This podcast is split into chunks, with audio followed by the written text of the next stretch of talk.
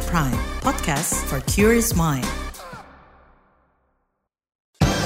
Saatnya Anda dengarkan Ruang Publik KBR. Selamat pagi, kita berjumpa kembali dalam Ruang Publik KBR. Saya Naomi Liandra. Pagi hari ini tema kita adalah jaga produktivitas di tempat kerja dengan mata yang sehat. Saudara, produktivitas pekerja tentunya dipengaruhi berbagai hal, salah satunya kesehatan mata. Namun sayangnya perhatian terhadap isu kesehatan mata di tempat kerja itu masih kecil. Karena itu sosialisasi dan juga promosi menjaga kesehatan penglihatan dan juga deteksi dini gangguan penglihatan itu penting dilakukan di lingkungan kerja. Direktur Pencegahan Pengendalian Penyakit Tidak Menular di Kemenkes, Eva Susanti, saat peringatan Hari Penglihatan Sedunia 2023 yang diperingati setiap 12 Oktober ya hari ini ya, menyebut separuh dari penduduk Indonesia beresiko mengalami gangguan penglihatan di tempat kerja. Lalu apa saja gangguan penglihatan yang rentan dialami pekerja dan kapan deteksi dini gangguan penglihatan perlu dilakukan? Kita bincangkan hal ini di Ruang Publik KBR bersama Dr. Gitalisa Andayani, SPMK, konsultan vitreoretina dan pengurus pusat Perdami, dan juga staf pengajar di Departemen Ilmu Kesehatan Mata FKUI RSCM, dan juga berpraktek di JSCI Hospital and Clinics. Kita sapa dulu ya, selamat pagi dokter. Selamat pagi Mbak Naomi. Terima kasih. Selamat pagi para pemirsa. Ya. Terima kasih sudah hadir di Ruang Publik KBR pagi hari ini ya, Dr. Gitalisa. Dr. Gita, tepat hari ini nih 12 Oktober ya, kita bersama-sama peringati sebagai Hari Penglihatan Sedunia. Dan tahun ini temanya adalah Love Your Eyes at Work, atau sayangi matamu di tempat kerja. Nah, betul. Kalau ngomongin soal kesehatan penglihatan atau mata nih dok di tempat kerja ya, apa saja sih dok sebenarnya faktor-faktor yang mempengaruhi munculnya gangguan penglihatan? Apakah paparan layar komputer berperan sangat besar? Nah, ini bisa dijelaskan dok, silakan. Oke, terima kasih Mbak Naomi. Mungkin sebelumnya saya koreksi sedikit. Ya, terima kasih KBR ya sudah mengundang saya bicara. Memang ini sangat tepat waktu ya, ke besok tepatnya hari ini, hari Kamis kita memperingati World Sight Day. Jadi sebetulnya tanggal bisa berubah-ubah, tapi setiap Kamis minggu kedua bulan Oktober, nah itu kita peringati sebagai World Sight Day. Okay. Dan benar sekali kesehatan mata di tempat kerja ini sangat penting karena menurut data International Agency of Prevention of Blindness, ada sekitar 160 juta orang dengan gangguan penglihatan yang sedang hingga berat, itu mereka yang di usia bekerja. Ya, dan tentunya ini seperti Mbak Naomi bilang, ini mata sangat penting ya, dengan dia kurang bisa lihat, produktivitas akan menurun, kualitas hidup juga ya. Yeah. Dan menurut International Labor Organization ada 13 juta orang yang gangguan penglihatannya terkait dengan pekerjaan. Bahkan 3,5 jutanya tuh karena cedera ya akibat kerja. Dan dari sisi kami ini juga penting dari sisi dokter mata ya, profesi dokter mata. Ini gangguan mata akibat kerja penyebab ketiga dari masalah mata secara umum. Dan mungkin satu hal penting lagi, kalau orang usia kerja ada kelainan mata, itu juga less likely untuk employed ya, dipekerjakan ya. Dan berita bagusnya adalah bahwa 90% gangguan mata bisa dicegah. Nah, tadi kira-kira apa saja faktornya ya Mbak, pertanyaannya Mbak Naomi. Yeah. Mungkin tidak sekedar gangguan akibat komputer ya, sebetulnya justru pekerja itu adalah para buruh ya, buruh pabrik, tenaga kesehatan ya, kemudian di pertokoan ya, di perkebunan ya, di apalagi kalau lihat demografi kita ya, jadi pokoknya segala ancaman di tempat kerja baik itu pabrik atau industri, konstruksi, pertambangan, perkebunan itu bisa mencederai mata ya. Dan cedera mata ini ada yang ringan tentu, tapi yang berat ya bisa menyebabkan gangguan permanen ya, jadi ada jaringan parut misalnya di kornea atau cedera di retina dan di saraf matanya barangkali ya. Jadi biasanya mereka yang bekerja dengan besi atau logam atau kaca, plastik, dan juga bahan alami ya, kayu, daun dan tanaman lain. Lalu jangan lupa paparan asap, jadi fume ya, debu dan partikel, panas, api, dan juga bahan kimia. Dan ini sering juga merupakan lingkungan pekerja pabrik, lab, farmasi, dan tadi pekerja sektor kesehatan, ya, termasuk saya sendiri. Dan ini bisa menyebabkan iritasi dan luka bakar pada mata.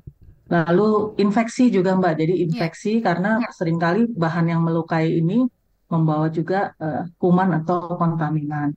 Dan selain itu banyak ya Mbak Naomi, ada radiasi dari sinar berbahaya, lalu mungkin pekerjaan tertentu yang memakai menggunakan getaran ya, atau menyebabkan getaran hebat, dan baru mungkin yang di lapangan gitu atau di pabrik, yang di perkantoran yaitu tadi penggunaan waktu lama depan komputer ya, ini tidak menyebabkan cedera namun bisa menyebabkan lelah mata, lalu serangkaian sindrom yang kita bilang computer vision syndrome ya, atau eye strain atau eye fatigue, lalu juga menurunkan mata menjadi kering ya, dan cepat lelah dan menurunkan produktivitas kerja. Mungkin itu sih sebetulnya ya faktor-faktor, dan tentu untuk pekerja pabrik ini penting juga nih keberadaan atau dipakainya APD ya. Jadi APD itu kadang tidak disediakan, atau terutama yang sektor informal gitu ya, atau disediakan tapi karena nggak enak nggak dipakai ya, tentu akan mempermudah terjadi cedera. Dan mungkin yang terakhir ini peran para employer ya, atau perusahaan itu sangat penting juga ya. Jadi apakah mereka sudah aware gitu ya, menyuruh atau menghibau karyawan atau menyediakan fasilitas ya agar karyawannya bisa periksa mata secara rutin, bisa punya akses kacamata, dan terutama yang di kantoran ini cukup waktu buat istirahat nggak gitu ya, dan sebagainya. Jadi peran para pimpinan perusahaan juga sangat penting ya untuk mempromosikan kesehatan mata di tempat kerja. Itu yang poinnya juga ya Dok ya, jadi setiap perusahaan harus membuat semuanya jadi aware soal kesehatan mata gitu ya. Betul, lingkungan yang aman juga ya, terus kalau ada kecelakaan, cedera, ada nggak ininya fasilitas sarana untuk penanganan pertama. Nah, berkaitan soal itu Dok, kalau dari ini tingkat keparahan gitu ya, mana sih penyebab yang paling berat yang bisa menyebabkan cedera atau jadi gangguan penglihatan dokter?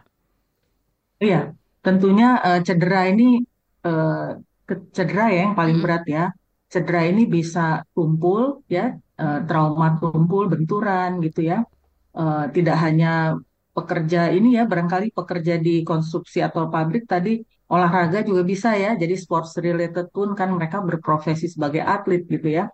Kemudian trauma tembus ya, ini yang umumnya secara umum lebih berat ya. Jadi luka yang menembus mata akibat logam ya, akibat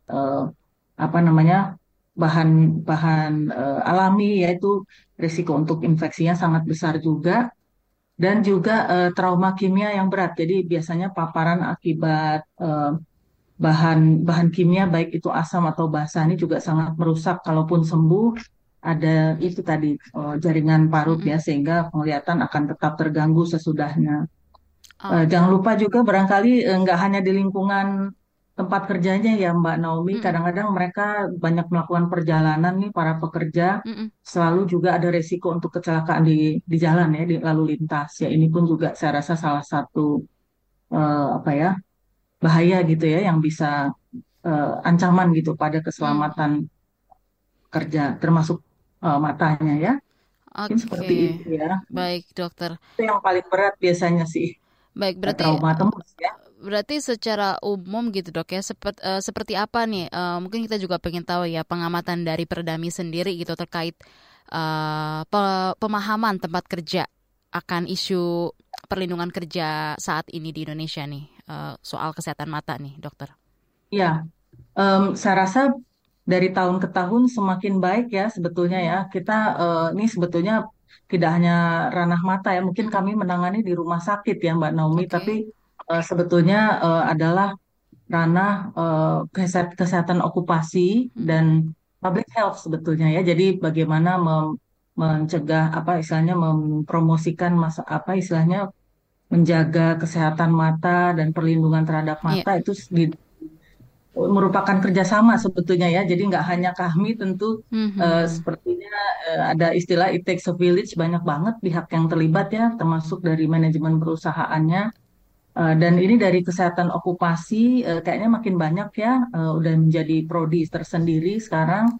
Jadi mereka sangat aktif gitu ya, saya rasa mulai lebih aktif gitu untuk mempromosikan kesehatan mata, terutama di perusahaan-perusahaan besar barangkali ya Mbak Naomi ya, jadi mereka sudah bagus gitu kelihatannya ya, jadi dari kami di klinik itu sering menerima rujukan ya, maupun pasien yang datang untuk pemeriksaan mata secara berkala gitu ya, para pekerja ya.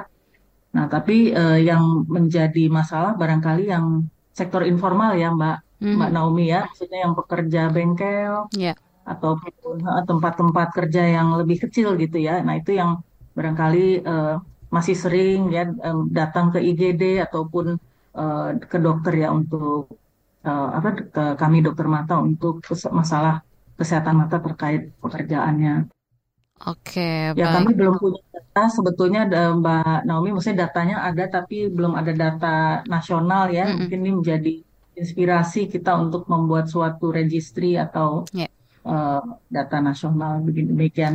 Tadi dokter bilang gitu ya, pemeriksaan mata juga harus dilakukan secara berkala gitu ya. Saya pun memeriksakan mata terakhir nih dok, tahun ini aja di 3 atau 4 bulan lalu begitu ya. Karena sesuatu hal, bukan karena memang saya pengen rutin. Nah sebenarnya kapan sih dokter kita harus periksa mata? Ya, jadi biasanya untuk para pekerja nih mereka akan diperiksa mata sebelum mulai bekerja ya, istilahnya sebelum rekrutan.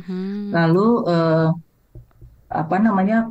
pemeriksaan ulang, apalagi kalau dia terpapar dengan bahan-bahan kimia mungkin ya yang bisa menyebabkan efek samping pada saraf ya, itu biasanya yang dianjurkan setahun sekali atau mungkin kalau orang masih muda 1 atau 2 tahun sekali biasanya. Nah cuman pekerja tidak semua muda ya, jadi ada yang umur 40, 50 ya.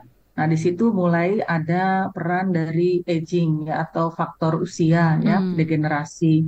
Jadi mereka akan memerlukan kacamata ya, kacamata baca, dan kacamata baca ini Mbak Naomi itu akan bertambah powernya ya, jadi plus yang dibutuhkan itu ditambahkan ke ukuran refraksi kita bilangnya ya, ukuran kacamatanya untuk melihat jauh. Jadi kalau melihat jauhnya mungkin relatif sama ya, seiring pertambahan umur. Cuman kalau plusnya akan nambah dengan umur. Jadi umur 40 mungkin dia perlu plus 1, umur 45 plus 1,5, 50 plus 2 dan seterusnya. Dan ini yang mereka harus punya akses sebetulnya ya. Yeah. Jadi mungkin untuk kalau untuk orang muda nggak terlalu ketat waktunya ya, bahkan kalau menurut International College of Ophthalmology katanya kalau orang di bawah 40 nggak ada masalah mata apa-apa, maksimal 5 tahun sekali gitu ya. Okay. Tapi kalau yang ideal tentu 1-2 tahun sekali, dan demikian juga untuk pekerja yang udah umur 40-50 mungkin 1 tahun sekali ya, setahun sekali, karena kita juga screening untuk penyakit mata lain yang degeneratif seperti katarak, glaukoma. Kalau orangnya ada diabetes juga mesti screening untuk gangguan retina akibat diabetes yang kita sebut retinopati diabetes. Baik dokter, masih banyak sekali pertanyaan-pertanyaan yang juga ingin kami ajukan ke dokter, dan juga pendengar juga sudah mengirimkan beberapa pertanyaannya melalui WhatsApp di 0812 118 8181. Berkaitan dengan tema kita pagi hari ini, yaitu jaga produktivitas di tempat kerja dengan mata yang sehat.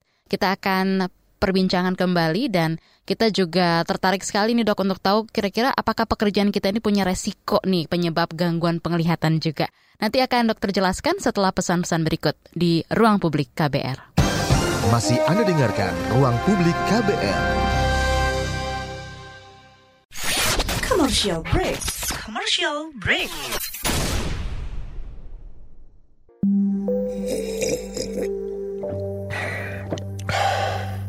Yakin, cukup teh doang?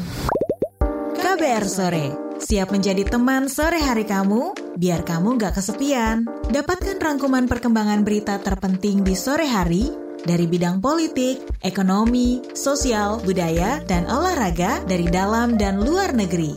Simak KBR Sore setiap hari Senin sampai Jumat mulai pukul 16 di radio jaringan KBR seluruh Indonesia dan di kbrprime.id search KBR Sore.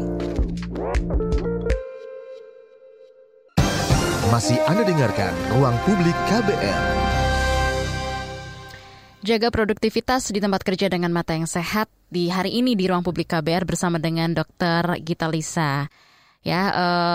Memperingati juga dengan Love Your Eyes at Work nih dok ya, yang berkaitan sama hari ini. Dan tentunya tadi dokter sudah mengatakan bahwa kalau usia di bawah 40 tahun itu maksimal pemeriksaan mata dilakukan 5 tahun sekali gitu ya. Terus juga kalau usia 40 sampai 50 kalau bisa 1 tahun sekali. Tapi dok, sebenarnya seperti apa besarnya faktor usia ini bisa mempengaruhi nih dok dalam penyebab gangguan penglihatan selain faktor risiko di pekerjaan dokter? Pengaruh usia ya, iya. sangat signifikan ya. Jadi waktu kita usia anak-anak dan remaja ya, di sini kita baru dalam tahap tumbuh kembang ya. Jadi misalnya seorang anak ada faktor risiko keturunan misalnya dari orang tuanya itu ada seperti minus tinggi ya, kemudian sering membaca dekat ya, melakukan kegiatan yang membaca dekat, kurang outdoor gitu ya, ini akan menambah minusnya ya, menambah pertambahan minusnya. Nah kalau usia dewasa nih ya, usia dewasa biasanya kita sehat ya, tadi yang pertumbuhan minus itu umumnya stabil atau ajak di usia 18 ya, ada juga yang mengatakan usia 21 gitu ya, tapi pada dasarnya kalau kita dewasa tuh min seharusnya sudah nggak nambah lagi gitu ya. Jadi barangkali di sini yang lebih rawan gitu untuk para pekerja muda nih mengalami itu penyakit seperti ya lelah mata mungkin ya, karena banyak lihat komputer ya, terpapar layar gitu ya. Tapi juga gangguan seperti infeksi atau radang ya. Jadi mungkin saya sendiri banyak mempunyai pasien gitu ya, pemakai lensa kontak ya, mungkin suatu hari karena kelelahan lupa dilepas gitu ya, terjadi radang atau infeksi ya. Jadi umumnya kalau usia muda gini kita yang banyak berkunjung ke dokter tuh penyakit-penyakit radang ya, mata gatel, mata iritasi dan sebagainya. Nah, untuk kacamata juga demikian ya, biasanya kacamatanya mungkin nambah ukurannya tidak lagi gitu atau relatif sedikit saja fluktuasi. Nah, kadang-kadang kacamatanya kondisinya udah nggak bagus, jadi mereka suka tuh kadang-kadang tukar kacamatanya udah jelek ya, tiap hari dipakai ya, atau pecah atau bagaimana ya, itu sering terjadi juga. Nah, untuk usia 40 ke atas nih, ya memang udah mulai perlu kacamata baca ya. Jadi kita seperti saya bilang tadi, kita mulai umur 40 tuh perlu bantuan untuk lihat dekat. Jadi untuk lihat jauhnya sih terang, tapi buat membaca tulisan yang dekat tuh penyebabnya karena daya akomodasi mata kita melemah dengan usia, makanya kita perlu bantuan plus supaya fokus bisa ke benda yang dekat biar bisa baca gitu ya. Yeah. Nah, mungkin juga akan ada risiko untuk penyakit tadi seperti katarak, glaukoma ya, lalu diabetes juga, diabetik retinopati ya. Mungkin ini tidak berhubungan langsung tentu dengan pekerjaan ya, tapi tentu bukan akibat kerja, tapi bisa mempengaruhi pekerjaan, produktivitas, mempengaruhi pekerjaan, betul.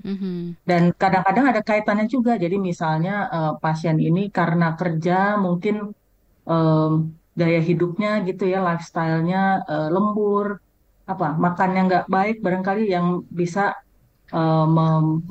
membuat seseorang lebih mudah jatuh ke diabetes ya, lalu timbul keluhan-keluhan mata. Jadi kadang-kadang secara nggak langsung ya, Mbak Naomi ya. Oke, dokter. Nah, tadi dokter sudah menyampaikan begitu ya, berdasarkan usia juga kita harus rajin dan juga aware untuk memeriksakan mata kita. Nah, tapi dokter, kira-kira nih langkah-langkah antisipasi apa yang bisa dilakukan di tempat kerja dan juga pekerja untuk meminimalisir gangguan penglihatan di tempat kerja ini. Tadi kan dokter sempat mention ya di awal tadi acara bahwa menggunakan APD atau juga pelindung mata. Betul. Begitu ya. Nah, ini seperti apa nih dok spesifiknya? Iya, jadi sebetulnya langkah yang nomor satu tadi periksa mata berkala nih ya, kunci ya. Paling nggak para pekerja nih sebelum masuk kadang-kadang kelihatannya waktu rekrutmen justru ya, waktu baru lamar kerja baru ketahuan tuh karena oh ini ada minnya, ada silinder gitu ya. Jadi itu salah satu kata kunci kita periksa mata ya. Alhamdulillah kalau perusahaan bisa melakukan secara rutin gitu ya tiap tahun atau sesuai dengan ini ya, dengan rekomendasi gitu ya. Lalu tadi gunakan APD ini sangat penting ya. Jadi kalau di suatu tempat kerja ada hazard ya, ada ancaman ya untuk terjadinya cedera ya.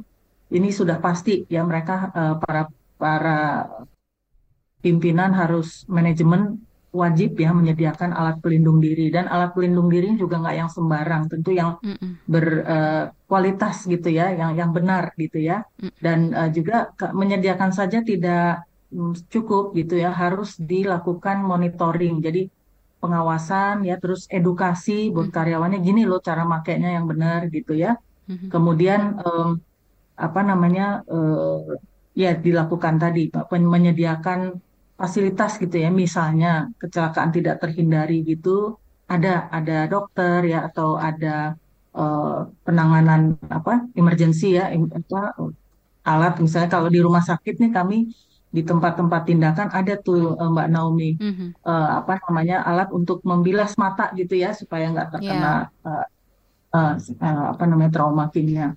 Kemudian banyak sekali sih sebetulnya dokter. Jadi nah untuk pekerja nih barangkali untuk kantor ini yang sangat penting ya. Jadi mungkin harus ditanamkan kesadaran ya kalau seorang pekerja itu perlu pakai kaca ya, dia harus pakai ya. Jadi saya sering sekali mendapatkan orang masih denial ya pakai kacamata, padahal kacamata ini sangat membantu hidup gitu ya, penglihatan jadi lebih terang gitu ya kan. Kalau kita nggak bisa lihat ya kita akan micing-micing gitu ya, otot mata menjadi capek gitu. Jadi kalau udah perlu jangan ragu, pakai aja ya. Malah jadi kalau zaman sekarang menurut saya sih dari zaman dulu kacamata bisa menjadi sesuatu yang fashionable gitu ya. Ini kantong-kantong mata bisa tersembunyi ya.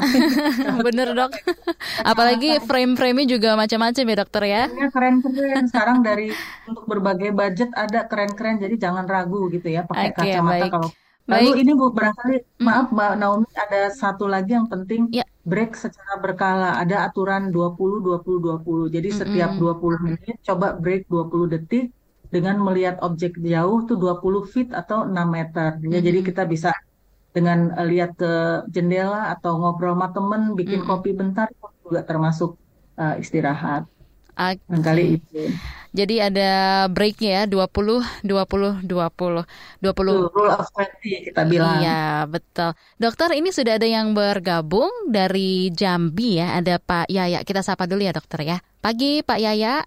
Pagi. Silakan Pak Yaya, ada yang mau disampaikan terkait kesehatan mata di tempat kerja Pak Yaya atau seperti apa nih? Silakan Pak. Ada. Ya, baik, terima kasih untuk Bu Dokter. Mau saya nanya. Ya kebetulan kita sebagai pekerja media itu selama 24 tahun itu kita memandang layar komputer. Jadi kami di usia 50 tahun ini penglihatan itu sudah kabur-kabur dokter. Mungkin saran dari dokter, mungkin apa sih yang harus kami lakukan itu satu. Yang kedua, vitamin apa sih untuk kesehatan? Mungkin itu dokter yang perlu saya tanyakan. Terima kasih. Oke. Baik, terima kasih Pak Yaya di Jambi. Sebagai pekerja media nih dok, kita suka memandang layar komputer gitu ya, saking kita pandangin terus jadi cinta kali sama komputernya ya. Tapi gimana nih dok, mungkin tadi ditanya ya, apa yang harus dilakukan di usia 50 tahun penglihatan sudah kabur juga, dan vitamin yang baik itu seperti apa nih dok? Silakan. Ya baik Pak, jadi mungkin nomor satu cek mata Pak, jangan-jangan Bapak perlu kacamata ya, apalagi udah 50-an mesti pakai plus Pak ya. Jadi saya sih menganjurkan apalagi kerja lapangan ya, alangkah baiknya Bapak pakai kacamata yang progresif Pak, jadi jauh dekat jadi satu gitu ya, dan bisa buat jarak menengah juga. Jadi mungkin kalau belum punya coba bisa ke optik ataupun ke dokter gitu ya, nanti ada resep gitu ya. Kemudian tadi mungkin untuk lihat pakai komputer kan nggak terhindari ya. Apa sih pekerjaan zaman sekarang yang nggak pakai komputer ya?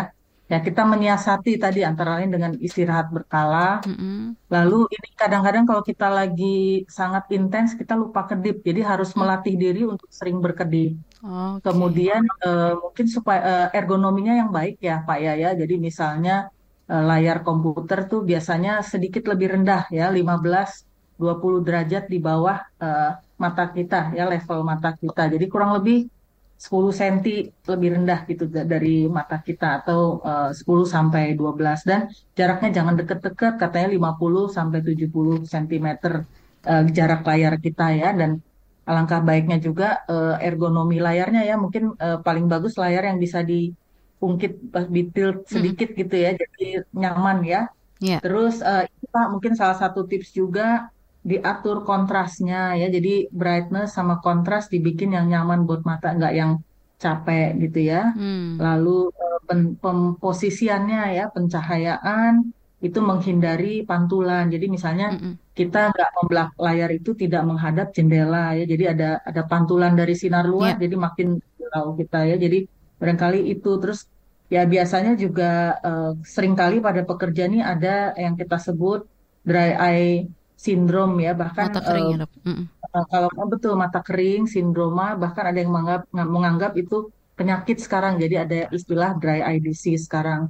Nah itu saya sama sekali tidak ada konflik of interest, tapi kadang-kadang kami kalau memang keluhannya cukup mengganggu, seringkali memberikan itu tuh tetes mata ya untuk melembabkan. Jadi kita bilangnya, sering bilang sebagai air mata buatan atau artificial tears, tapi fungsinya sebetulnya untuk memperbaiki permukaan mata. Ya mungkin nih kan sebagai pekerja media nih di lapangan ya Pak, terpapar barangkali meliput demo dan sebagainya ya, terpapar debu, asap ya. Nah itu bisa iritasi sih. Jadi kadang-kadang tetes mata serupa nih bisa membantu. Oke.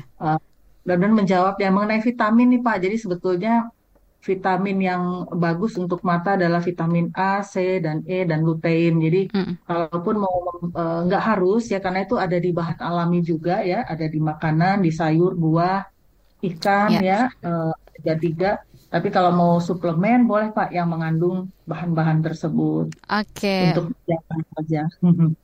Oke, baik Ibu Dr. Gita.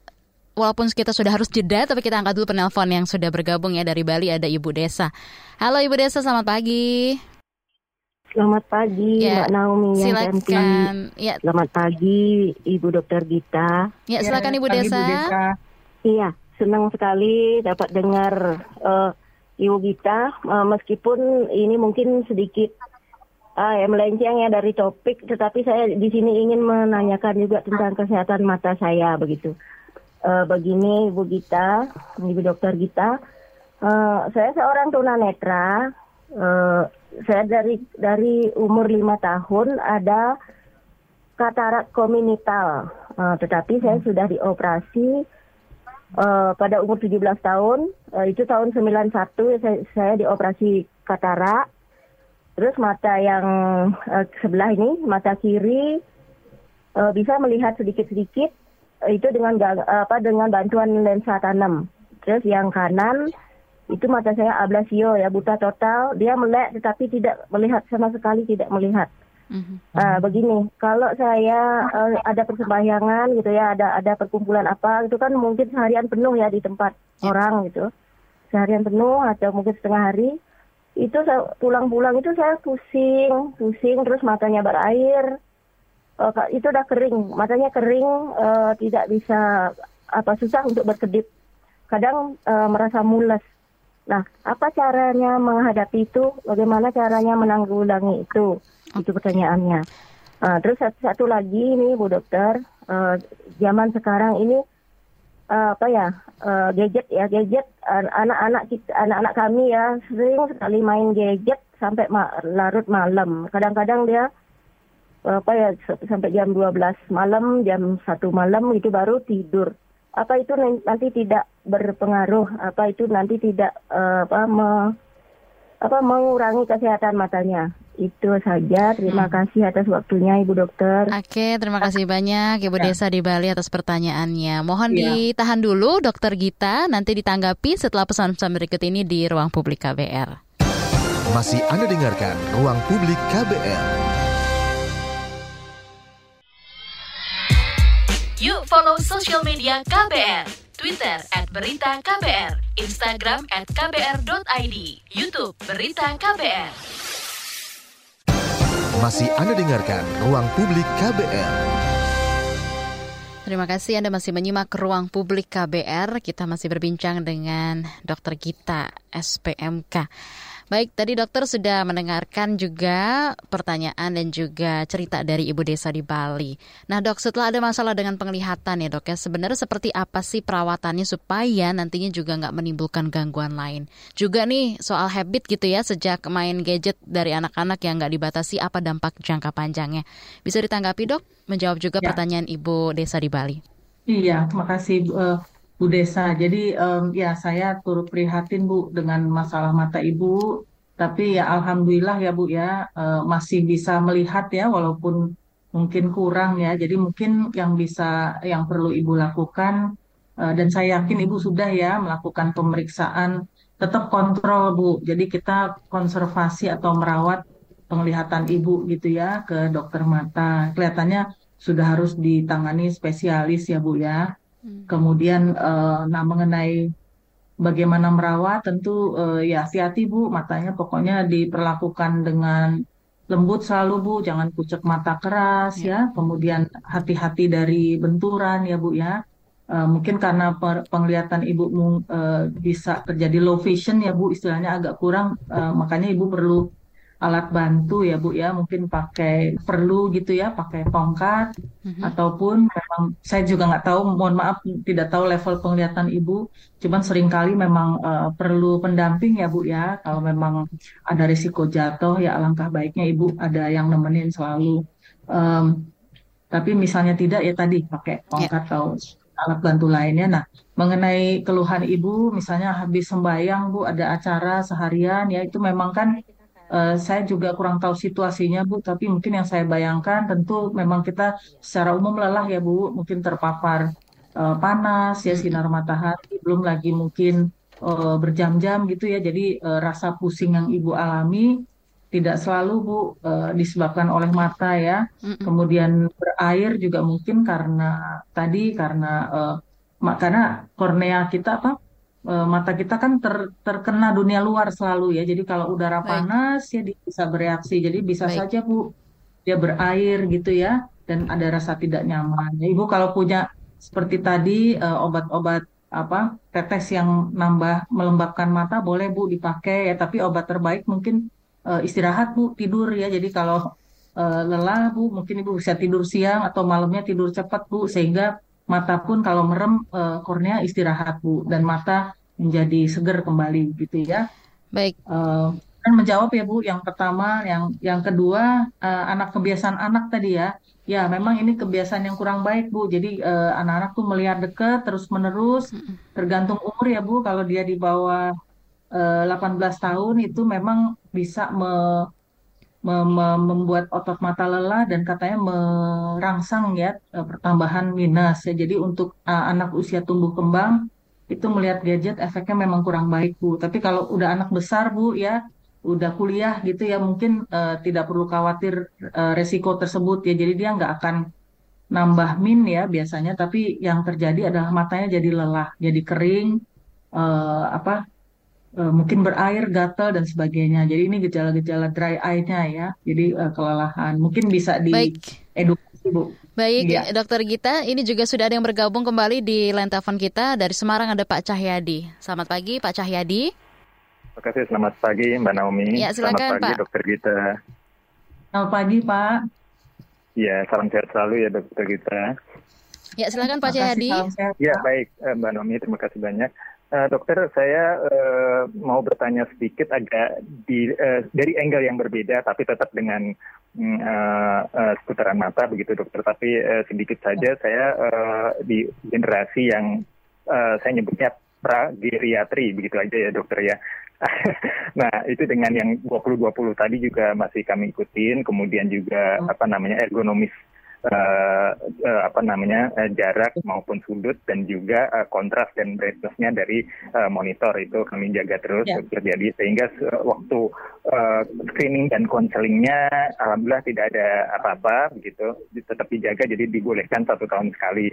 Nah, yang kami mau tanyakan justru agak unik nih dokter, karena kami kan awam dari saat kami screening itu tidak ada apa, alhamdulillah, tapi ada 4 tes mesinnya dengan dokter spesialis mata. Yang kami mau tanyakan trennya kalau makin kesini makin canggih-canggih ya dokter. Yang pertama mengenai yang sama kita mengintip dengan 2 kanan dan kiri, kemudian dagu di depan itu ada yang versi hijau dan merah dengan huruf-hurufnya itu, kemudian juga ada yang melihat dengan logo balon udara begitu ya dokter. Nanti mohon yang saya mau tanyakan itu kebermanfaatannya itu untuk mengetes apa sih dok gitu. Nah kemudian juga ada yang cara baca yang hurufnya tiba-tiba nongol gitu, jadi kita nggak bisa ngapalin begitu kan, besar dan kecil. Dan yang terakhir adalah menarik di depan mata dokternya langsung kita kelihatan agak silau begitu kanan kiri, kemudian ada kayak angin-anginnya dikit-dikit tapi dikasih tahu, jadi kita kaget tapi ya udah kejadian. Nah ini boleh disampaikan kira-kira mengenai apa aja tuh dokter, kok unik-unik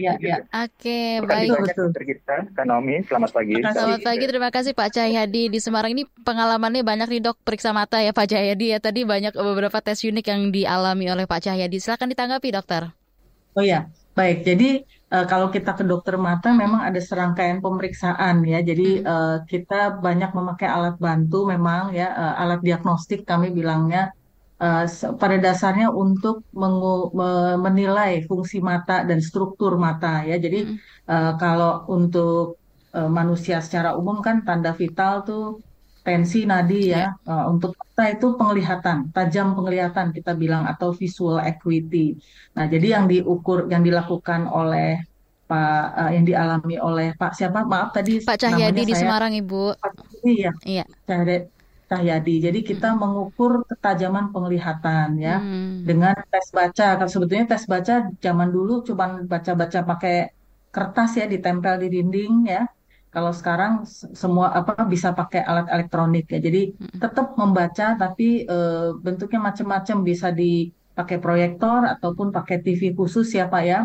Nah dan biasanya saat kita melihat ketajaman kan suruh baca dari huruf besar sampai kecil gitu ya. Jadi semakin bisa baca huruf kecil semakin bagus, semakin tajam penglihatan Bapak atau Ibu gitu ya. Dan biasanya kita sekaligus mengukur refraksi atau kacamata yang diperlukan, karena jarang sekali orang sempurna ya tanpa kaca tuh bisa langsung baca yang kecil. Mungkin lebih banyak orang ada sedikit-sedikit ya, mungkin minus ringan atau plus ringan gitu ya, apalagi seperti tadi kalau udah 40 tahun perlu plus lagi untuk baca ya. Nah jadi kita kalau dicoba manual langsung terjun itu biasanya lama sekali waktu yang dibutuhkan. Jadi ada alat yang namanya otorefraktometer, jadi kita ukur tuh dari alat itu. Sebenarnya di optik juga ada ya, keluar tuh ini kira-kira plus tengah nih silindernya berapa gitu. Tapi biasanya tetap harus dicobakan, ukuran yang didapat tuh harus dicoba secara manual atau subjektif. Jadi pasiennya baca-baca lagi berdasarkan ukuran itu. Jadi seringkali yang didapat ukuran kacamatanya itu nggak sama persis sama mesin, tapi mesin itu buat acuan aja. Nah, kemudian tanda penting kedua adalah tekanan bola mata, karena ini sekaligus screening penyakit yang namanya glaukoma ya. Glaukoma tuh kerusakan saraf mata pelan-pelan biasanya akibat tekanan bola mata tinggi. Jadi tekanan mata kita itu tidak boleh harus dalam range 10 sampai 21 mm Hg. Jadi kalau tinggi ya kemungkinan nih ada risiko glaukoma ya, kita akan periksa lebih lanjut. Nah, alat periksanya itu Pak yang tadi diembus ya, ditiup ya, jadi itu pakai suatu alat juga, nanti dapat Pak berapa milimeter Hg tekanan kita. Lalu nah untuk periksa setelah biasanya pemeriksaan itu penunjang ya Pak ya, mungkin dokter belum periksa, nah setelah itu baru Bapak masuk ruang dokter. Nah kita biasanya melihat dengan mikroskop, kita sebutnya slit lamp ya, namanya biomikroskopi slit lamp. Nah itu Pak, jadi kita sorot mata dengan lampu yang terang lalu kita lihat pakai binokular ya, maka mata akan terlihat diperbesar. Jadi kita bisa lihat tuh pembuluh darah di mata, kemudian kornea, lensa, bahkan sampai ke retina gitu. Dengan alat itu. Baik, Dokter Gita, mudah-mudahan tadi semua penjelasan yang dokter sampaikan juga menjawab ya pertanyaan Pak Cahyadi yang di Semarang tadi telepon. Dan masih ada beberapa WhatsApp nih dokter yang harus saya bacakan dan dokter tanggapi setelah pesan-pesan berikut. Masih Anda dengarkan Ruang Publik KBR. Commercial break. Bagaimana kamu melihat cinta? Seberapa jauh eksplorasimu soal cinta? Nikah, pacaran, cinta aja nggak cukup gitu. Tapi kalau saya bilang, cinta aja tuh cukup. Makna cinta, Cile, aduh. Pokoknya ketika bilang cinta itu, gue cuma tahu kalau you fall in love with the person and the complete package of the person ya. Cinta itu bisa menyenangkan, tapi cinta itu kadang rumit. Tiap orang punya ragam cerita cintanya. LoveBus membebaskan kamu mendefinisikan dan mengalaminya. Tak ekspektasi itu ada kayak banting-banting meja, banting-banting piring gitu. Tapi gue ngerasa if I feel it, I need to say it. Dengarkan LoveBus di kbrprime.id. Tersedia juga di platform mendengarkan podcast lainnya. LoveBus membicarakan perkara yang tidak dibicarakan ketika berbicara perkara cinta. Masih Anda dengarkan Ruang Publik KBR. Kita sudah ada di siaran akhir Ruang Publik KBR pagi hari ini. Dan untuk Anda pendengar yang tadi belum sempat mendengarkan dari awal, bisa dengarkan di podcast kbrprime.id, kemudian pilih Ruang Publik. Bahasan kita di hari Kamis 12 Oktober 2023 ini kita bahas soal jaga produktivitas di tempat kerja dengan mata yang sehat bersama dengan Dr. Gita, SPMK. Dokter, ini ada beberapa WhatsApp yang sudah masuk nih ya, lumayan banyak, tapi kita pilih beberapa saja. Salah satunya ada Pak Adi, pendengar radio Flamboyan FM di Bengkulu. Halo Pak Adi dari Flamboyan FM. Kalau usia 50 tetapi mata masih minus dan mata-mata tidak plus, apakah tidak bermasalah ya Bu Dokter? Satu lagi nih Dokter, saya bacakan dari Pak Surya di Samarinda.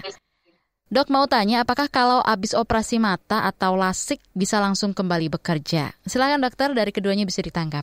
Oke, baik. Mungkin pertanyaan pertama tadi mengenai umur 50 minus ya. Jadi ya itu sebetulnya kan mata plus itu atau penglihatan dekat itu adalah penambahan ya. Jadi misalnya orang itu mempunyai tidak pakai kacamata atau pakai kacamata, pokoknya dia ditambahin plus 1. Nah, secara umum memang orang berkacamata minus tuh ada advantage ya. Jadi misalnya plus 5 gitu ya. Kalau ditambah plus 1 untuk lihat dekat, atau Bapak usia 50 ya, plus 2 biasanya. Plus min 5 ditambah plus 2, hasilnya tetap minus Pak.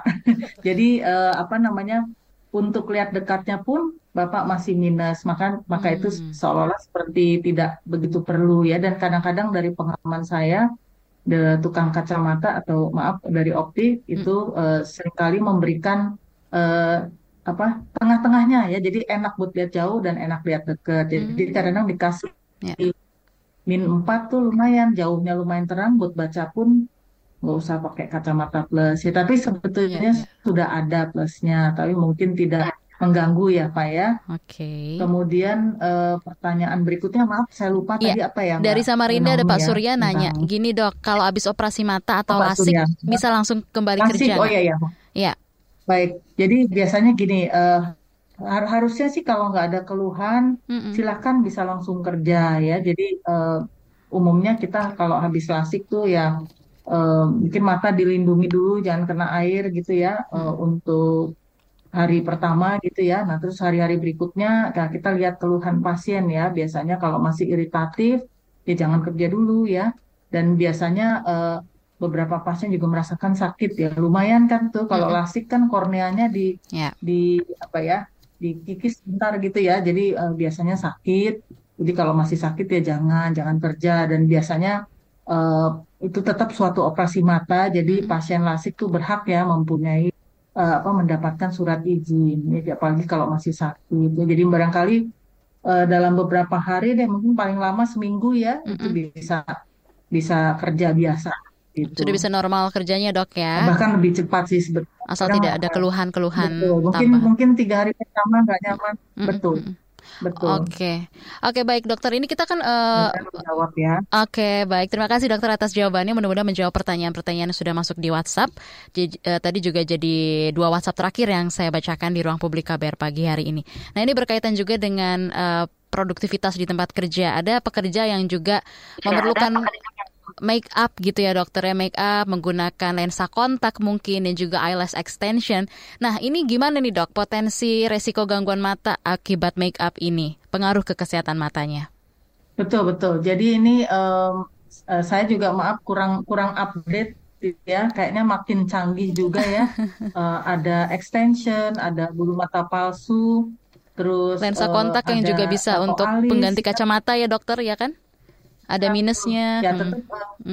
Benar. Jadi ya kita mesti menyadari dipakainya itu harus dengan penuh kesadaran ya. Jadi dan juga perawatan yang baik. Jadi kalau terutama dalam hal lensa kontak ya harus bersih, harus apik ya dalam pemakaiannya. Jadi perawatan lensa kontaknya ya, apalagi kalau pemakaian mingguan ya atau yang jangka panjang tuh cairan pembersihnya harus baru, harus bersih gitu, gak terkontaminasi. Terus malam jangan lupa lepas gitu ya.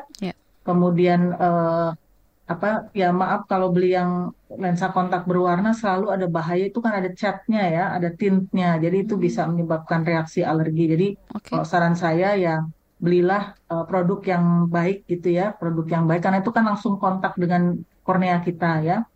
Kemudian mengenai make up juga hati-hati ya, pokoknya memberikannya harus dengan jangan sampai masuk gitu ya partikelnya ke dalam bola mata ya, karena itu bisa bikin iritasi. Jadi harus teliti memakainya dan segera dibersihkan bila sudah selesai acaranya gitu ya. Mengenai itu tadi yang pasang lem extension, eyelash extension, ada beberapa sih kejadian kayaknya pasien yang alergi ya. Jadi pasiennya nggak tahan, ada reaksi di tepi kelopak matanya ya, mungkin seperti itu ya, istirahat dulu gitu ya, sampai reaksi iritasinya atau alerginya tenang baru pakai lagi. Mungkin itu sih ya, tetap tidak menghalangi menjadi lebih cantik ya ibu-ibu. Tapi ini dok, kalau kerjanya di luar ruangan gitu ya, atau naik kendaraan umum ataupun juga mengendarai motor gitu ya, tapi juga dia perlu pakai lensa kontak gitu kan, apakah ini direkomendasikan atau lebih baik pakai kacamata atau pelindung mata dulu sebelum sampai di tempat tujuannya, atau gimana nih dokter? Mungkin ada tips dari dokter mengenai ini? Betul.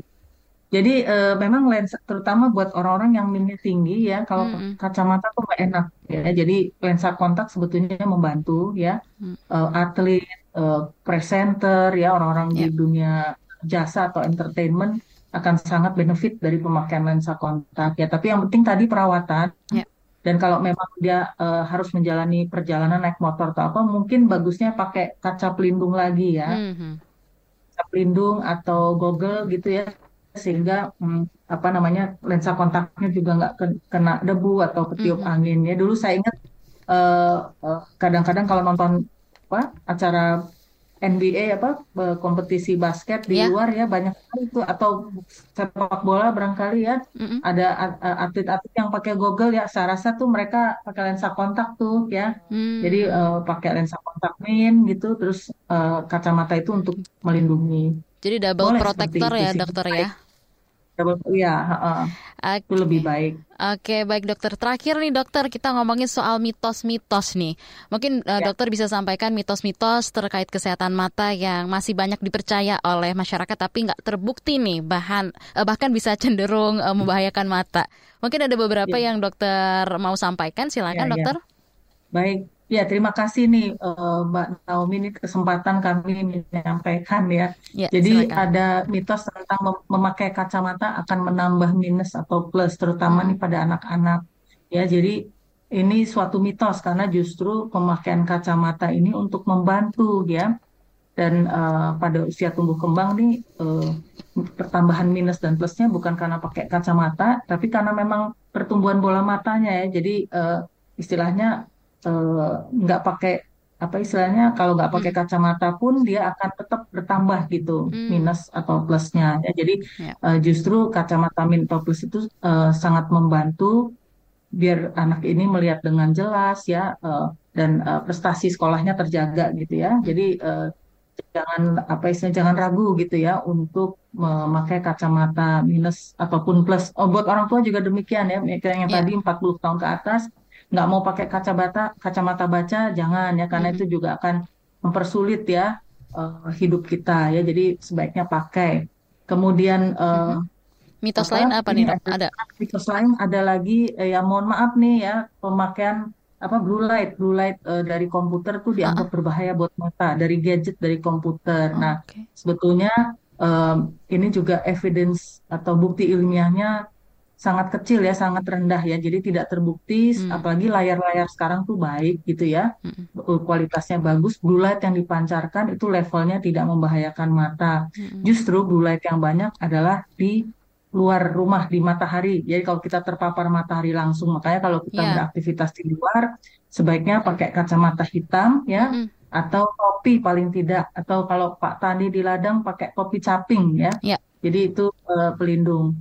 Kemudian ada lagi mitos, itu tadi kalau sakit mata meneteskan berbagai bahan alami ya sebagai pengobatan alternatif ya, boleh dibilang. Jadi seperti rebusan daun sirih, daun selang, makanya. Nah ini memang sih dia secara ilmiah, secara penelitian ada efek antiseptiknya, tapi pengelolaannya kan secara industri rumah gitu ya. Jadi sedangkan kalau obat mata beneran kan farmasi gitu ya, diolah uji klinis secara, ya dok ya.